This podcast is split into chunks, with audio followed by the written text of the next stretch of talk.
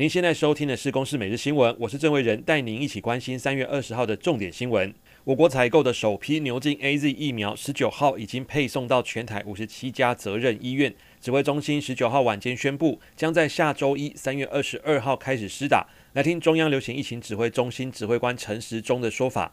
啊，刚刚哈专家会议哈，那得到了一个哈，得到了共识哈。呃，一原定哈原来的实施的对象，逐序的推动。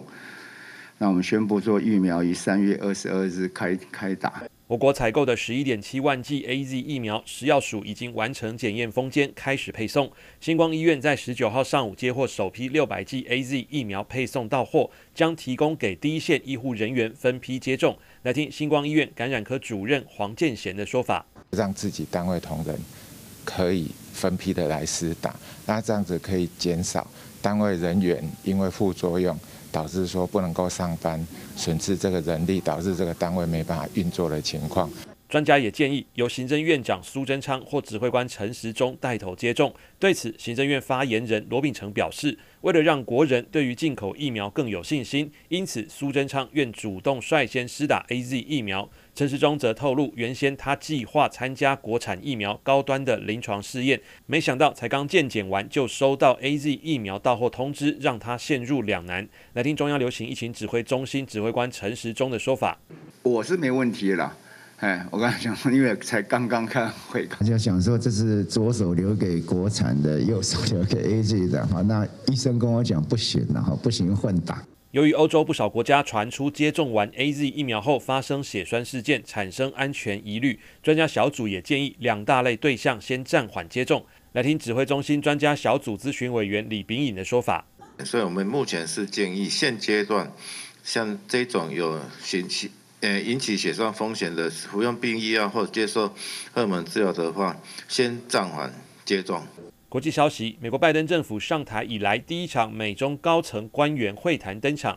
会议一开始，布林肯开宗明义地点出中国对新疆、香港、台湾的作为，以及对美国的网络攻击、对美国盟邦的经济威胁，是危害维持全球稳定的基本规则。杨洁篪透过口译向美方表示，无论从人数还是世界潮流来看，西方并不代表国际舆论，指美国利用军事力量还有财政优势对他国施压，要美方扬弃冷战思维以及零和博弈做法。坚决反对美国干涉中国内政，反击美方连自己国内的人权问题都处理不了。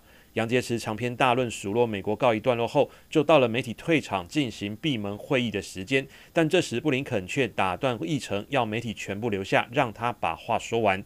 双方浓浓的火药味一路持续到会后。晚间代表团官员还透过媒体批评对方。国务院资深官员向媒体表示，中方刻意哗众取宠，违反礼节。说好两分钟的开场白，却讲了超过二十分钟。杨洁篪则驳斥是美国先不遵守外交礼节，在会谈前夕制裁中国官员。他指的是日前布林肯就北京镇压香港民主派人士对中国所实施的新制裁措施。